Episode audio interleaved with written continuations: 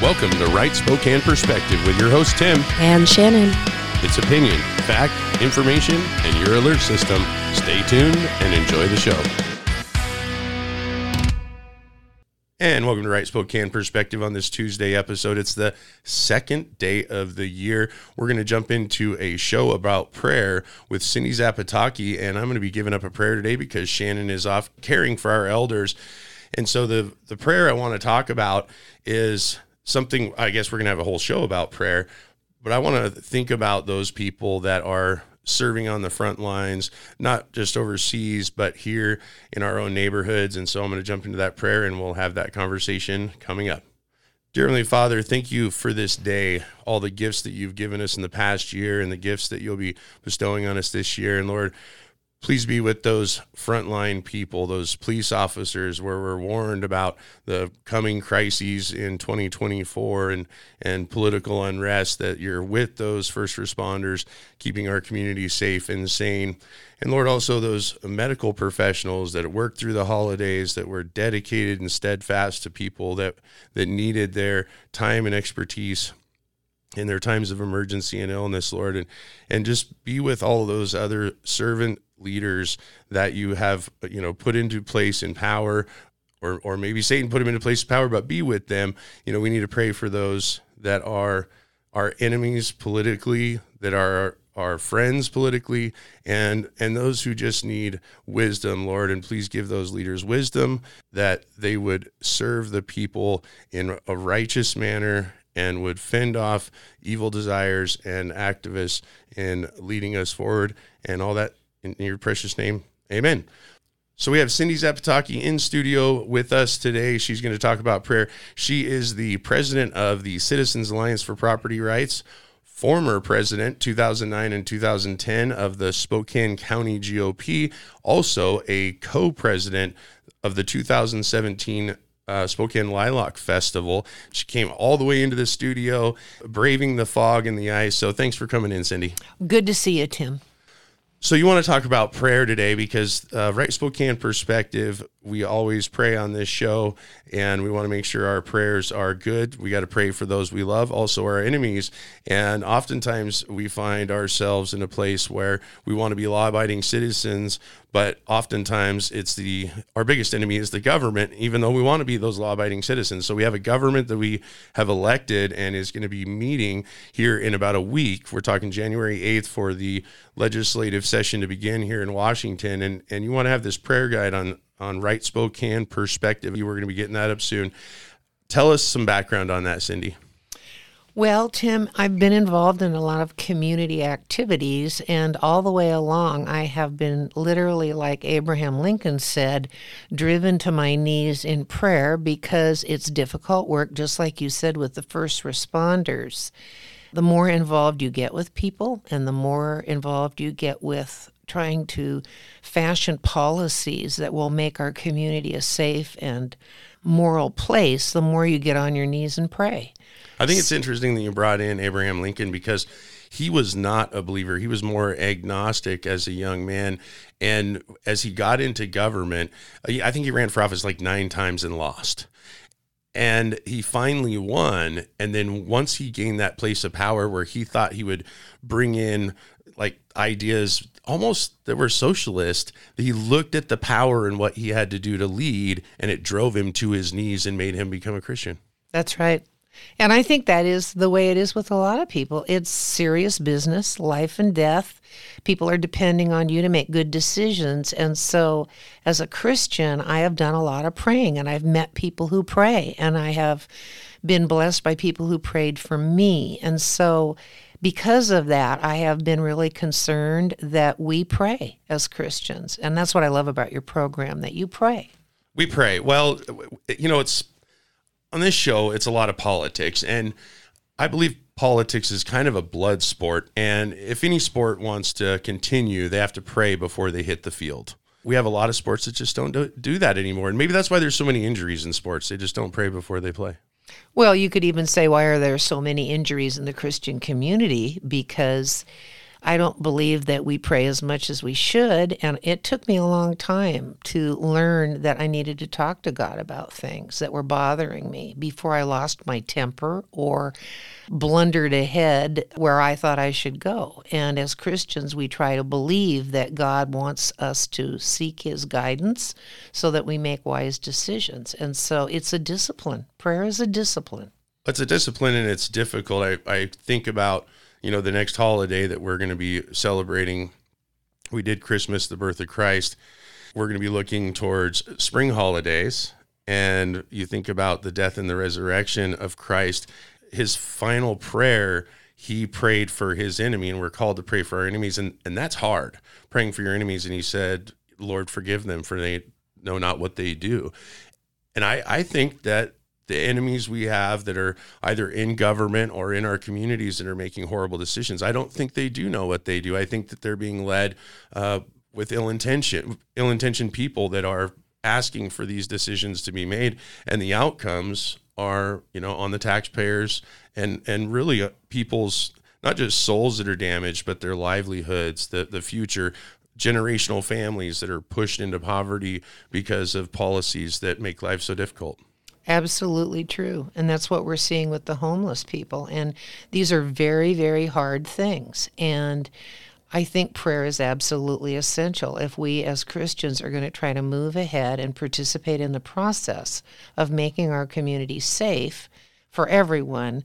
We need God's guidance. I think we believe that as Christians. It's interesting. I have some scriptures here that I brought in.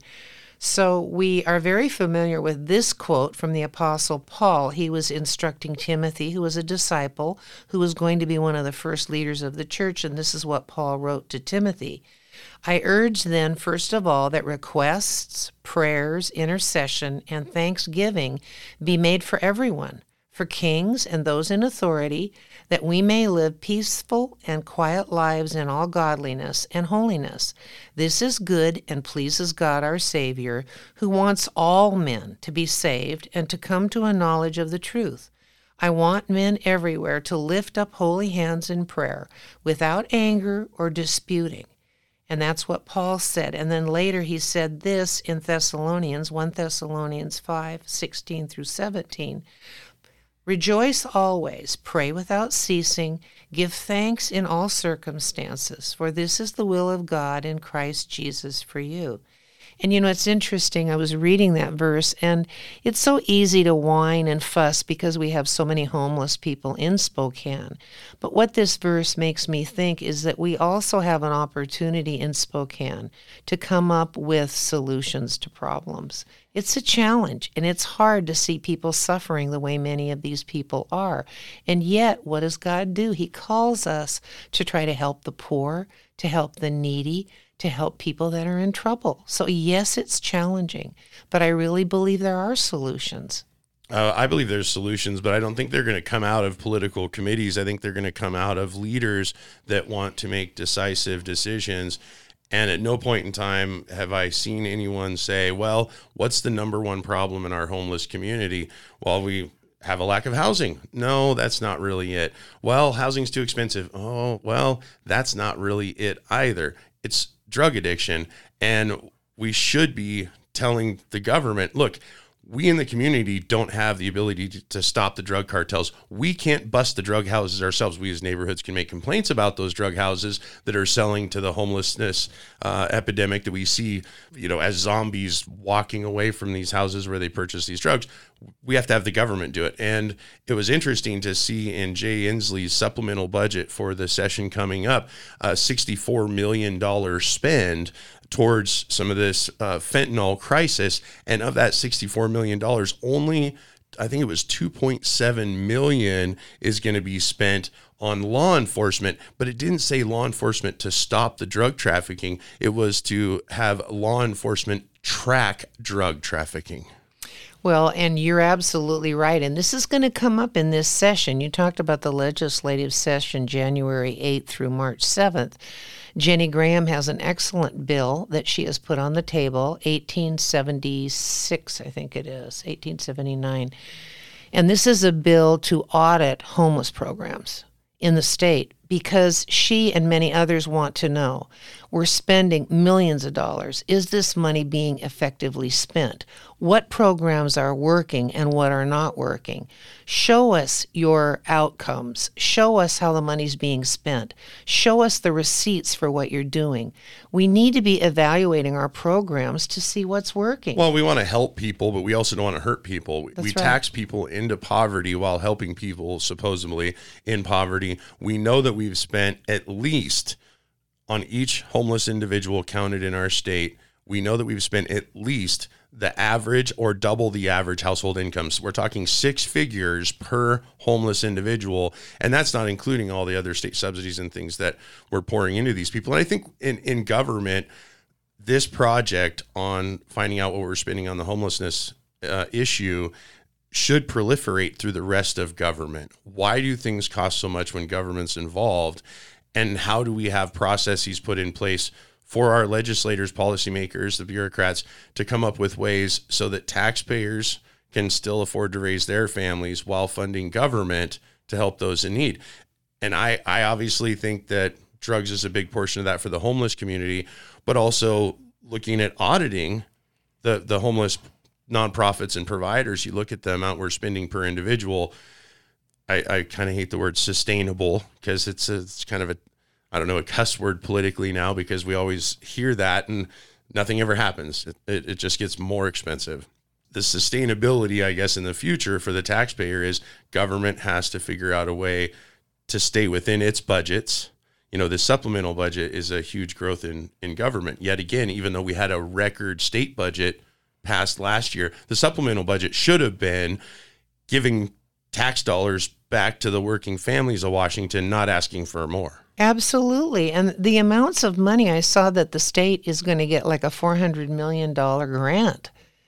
And again, I fault the public and I fault both sides of the aisle because we just don't see the accountability. You used that word accountability. We just don't see it on any side where they will tell us what is working. It's just like in education. I'm an educator. I have a master's degree in education. And when we were in college, they would say, well, you've got to be evaluating your teaching and how effective are your teaching skills. And they talked constantly about evaluating. And then when I got into the field, nobody evaluated anything. It's such a shock to get out of college where you have all these ideals. And I remember I thought, okay, well, I'm going to evaluate myself. So I gave all my students an evaluation sheet, and they were just brutal. I mean, it was awful. I mean, I was a new teacher, and the kids had me nailed to the wall, and I had bad habits, and I wasn't getting their homework corrected and back, and they just tore me apart. It was painful. Yeah, that is. Well, self-reflection's easier maybe, and that's a hard thing to do. Yeah. Yeah, to ask teenagers. They'll tell you. They will tell you what's wrong with their education system, but whoever asks them. Well, they'll tell you even though you don't ask, right? Teenagers know everything, and then, you know, when they turn 30, they'll come and ask you questions about what they should know. Well, it was good for me. I mean, it made me a better teacher, and I shaped up right away because, you know, I realized that they were right about a lot of the things that they evaluated me on. So again, well, the good students have expectations, you know, and that's the thing I've worked with children much younger for a couple decades with my wife, and parents were shocked that we didn't have problems with all these kids, you know, in our childcare. We had expectations, and it's amazing how children will meet and exceed expectations if they know there is one. And then they also can feel good about meeting those expectations so they can have a goal for themselves that they're successful in reaching. And I think that's the problem with our government. That's the problem with our government programs is there's no expectation, there's no goal, and there's no self-reflection, no standard of I feel like I met that standard. I met that expectation, and now I can go to the next place. Well, the place we have to go now is a break. We're going to take a break. We're going to be right back again with Cindy Zapataki, president of Citizens Alliance for Property Rights, and also bringing you a prayer guide for Washington government. And it's going to be up on our website soon at rightspokaneperspective.com. We'll be right back. And welcome back to Right Spokane Perspective on this second day of the year. This is our second opportunity this year to wake up and try to wake up the citizens around us and pray for the citizens around us and pray for our government. And, you know, we all come into the year with these resolutions that, you know, we're going to buy a better car, or we're going to lose some weight, or we're going to eat healthier, whatever those resolutions are. We need to just remind ourselves that it's our job every single day to be resolved in doing the right thing with what's put in front of us every day. And part of that is praying. God needs recognition that we're following him, and in following him, we have to look at the world around us, look into our own self-reflection, our spirit, the spirit of the community around us, and pray that God's will be done. And so that's what we're going to talk about some more with Cindy Zapataki here in the studio with us today, a prayer guide for Washington government. So a little bit more on that guide and where it came from. Well, in my many travels, I have made friends in Idaho in the policymaking sphere, and one of them is Melanie Vanderfear. She has been very active in the Republican Party over there. She has been a state committee woman, and she's been a leader for a long time of their statewide prayer group. So as part of that, she and a group of people developed a prayer guide for the legislature in Idaho. And she had, for many years, told me how effective that was. They saw tremendous changes in their legislators and their attitudes. And so they do these prayer guides every year, and they get them out as far as they can. They get them to every church leader, to private people. They carry them around with them, and they hand them out. And they ask people to pray for legislators. And these guides have all the names of all the senators. There's 49 senators, and there's 98 representatives, and their names are in this prayer guide. And then they have some prayer points, so I can read you some of those prayer points that she came up with her group. So the first one is, Lord, reveal yourself to Washington government leaders and bring them to a saving knowledge of Jesus Christ, Romans 10:9 through 10. Each one has a scripture. Number 2. Protect them and their families from harm and give them good health, Psalm 91. Number 3, grant them wisdom to make laws that honor the Lord, protect the people's inalienable rights, and adhere to their proper role in government. Number 4, expose any areas of inconsistency in their thinking and reveal truth to them. Number 5, lead them into fullness of your plan for them. Number 6, let them acknowledge a holy fear of the Lord. And finally, number 7, pray for leaders who will uphold biblical standards of righteousness to be voted in, and the removal of the godless and unjust from positions of authority.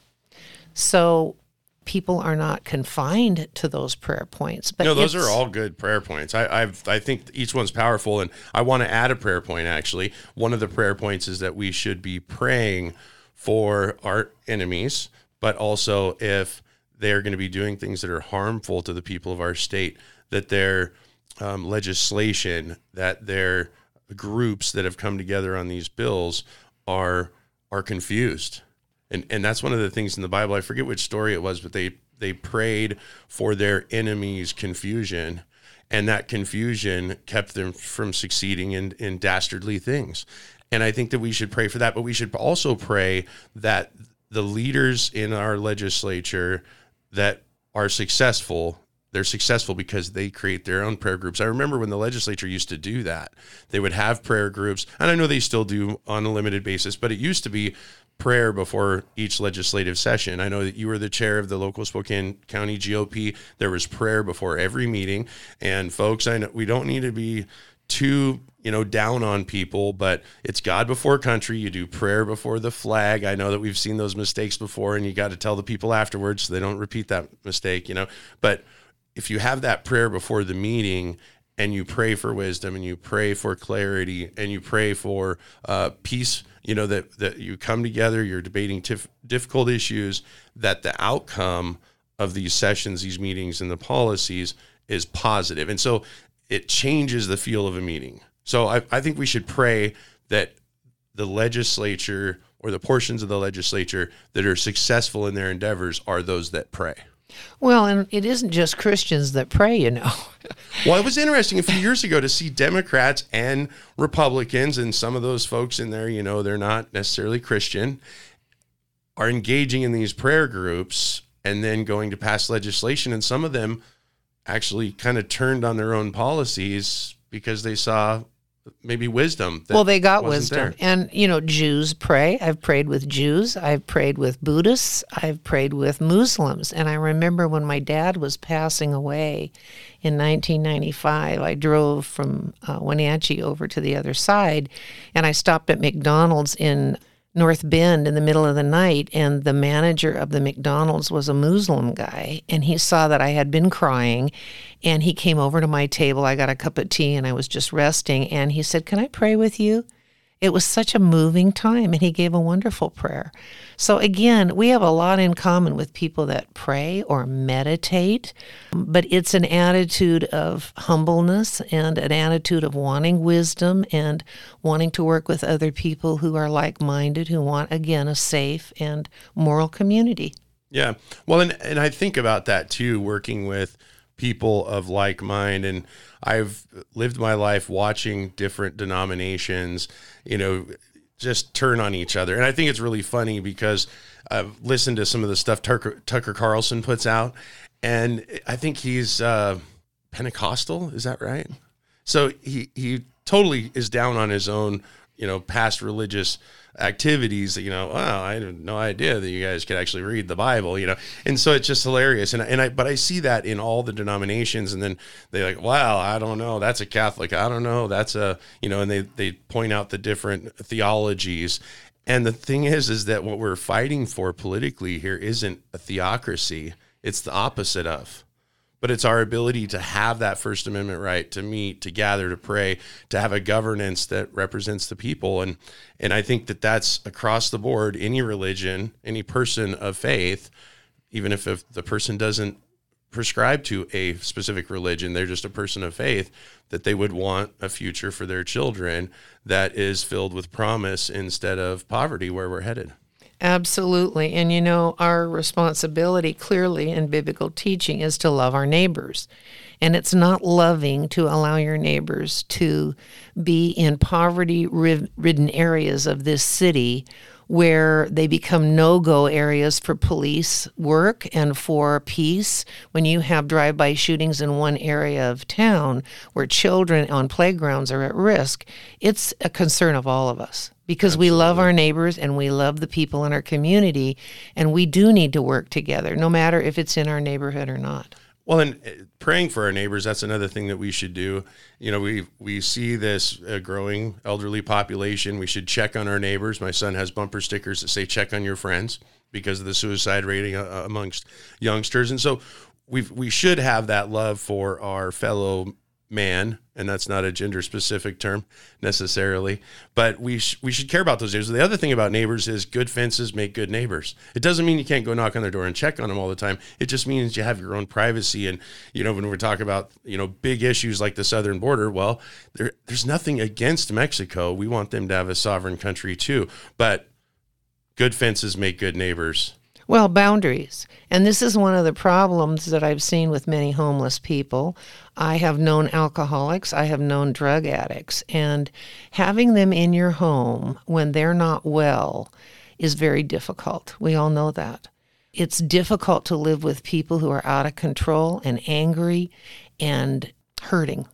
And so there have to be boundaries if we're going to be able to clean up our community and have some standards and have it be a safe and healthy, clean place for everyone. That's right. Well, and we talked about praying for wisdom, and I think maybe take baby steps. Let's pray for common sense. Let's not paint bike lanes over potholes. You know, some common sense. We've talked about that on the show plenty in the past, but we should really be putting not just prayer, but the other thing I think about prayer, when we pray, it's not just praying that God come in and be the solution to everything. A lot of times prayer leads us down a path that we should be taking as well, because we want God to do something. Well, I guess I keep praying for this. It's time I meet God in the middle. So Maybe I need to help educate my legislators. Maybe I need to help educate my city council. Maybe I need to do it in a loving way and not just be the guy that wants to go in and turn over the tables, but maybe a person that comes to the table and says, look, this is how it's going to affect our community, instead of having the activists and those that are going to profit off of legislation be the only voice, our lawmakers here. Well, I agree with you, and that sort of points at the issue of repentance. Is there's a lot of repentance that we all need to do. We've all been angry, we've all lost our temper, we've all been discouraged and frustrated. And again, this is another reason that you pray and you calm down and you seek the Lord's healing in your own life. Take the plank out of your eye so that you can, you know, not criticize everyone else, but be careful of what your attitude is. You've alluded to that, and it's very true. That's the teaching of the Bible. Yes, and we have to, I think, visit things with humility, because this common sense that we want to pray for, this wisdom that we want to pray for in our legislature, they're representing everyone, and the loudest voices they hear are not ones of common sense or of wisdom. And so we have to be humble and not be a know-it-all. Sometimes just go in with an open heart, and not necessarily an open mind. Sometimes you got to be careful around government and an open mind, but be willing to understand that they're facing difficult things, that they're being pushed in a direction of bad policy, that it's inevitable that they're supposed to pass. But sometimes prayer and urging that we actively do can turn those things around, and we can see people do interesting things. I've seen this in the legislature before. Well, I know you ran a bill. I remember when you ran that one bill you ran, and it was voted on unanimously. And yeah, you worked with all kinds of people on that bill.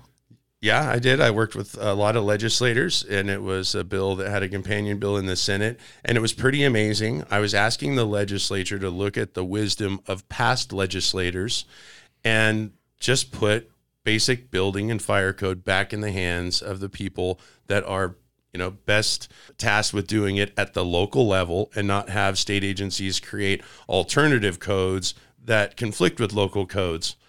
And it was very simple. What was interesting is at first going into this, and I know that you and others were praying that we were able to get this across the finish line with the legislature. And of course, the governor signed it into law eventually, but we were met with huge consternation. They hated the fact that we were going to get engaged in the ability of a state agency writing their own policies.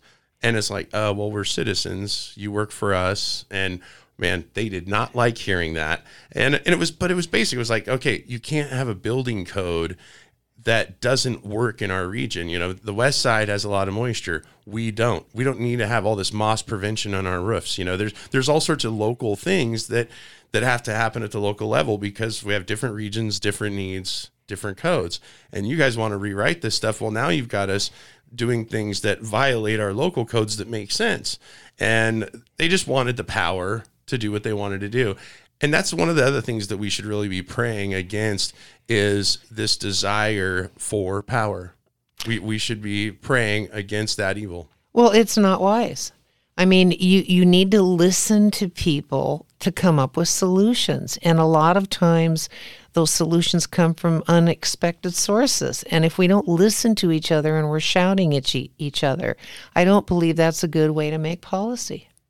No, it's not. Well, and I think that if we just take the advice of a friend, sometimes that's not the best place to get advice from, because the friend doesn't want to give you the advice you need. They want to give you the advice you want to hear.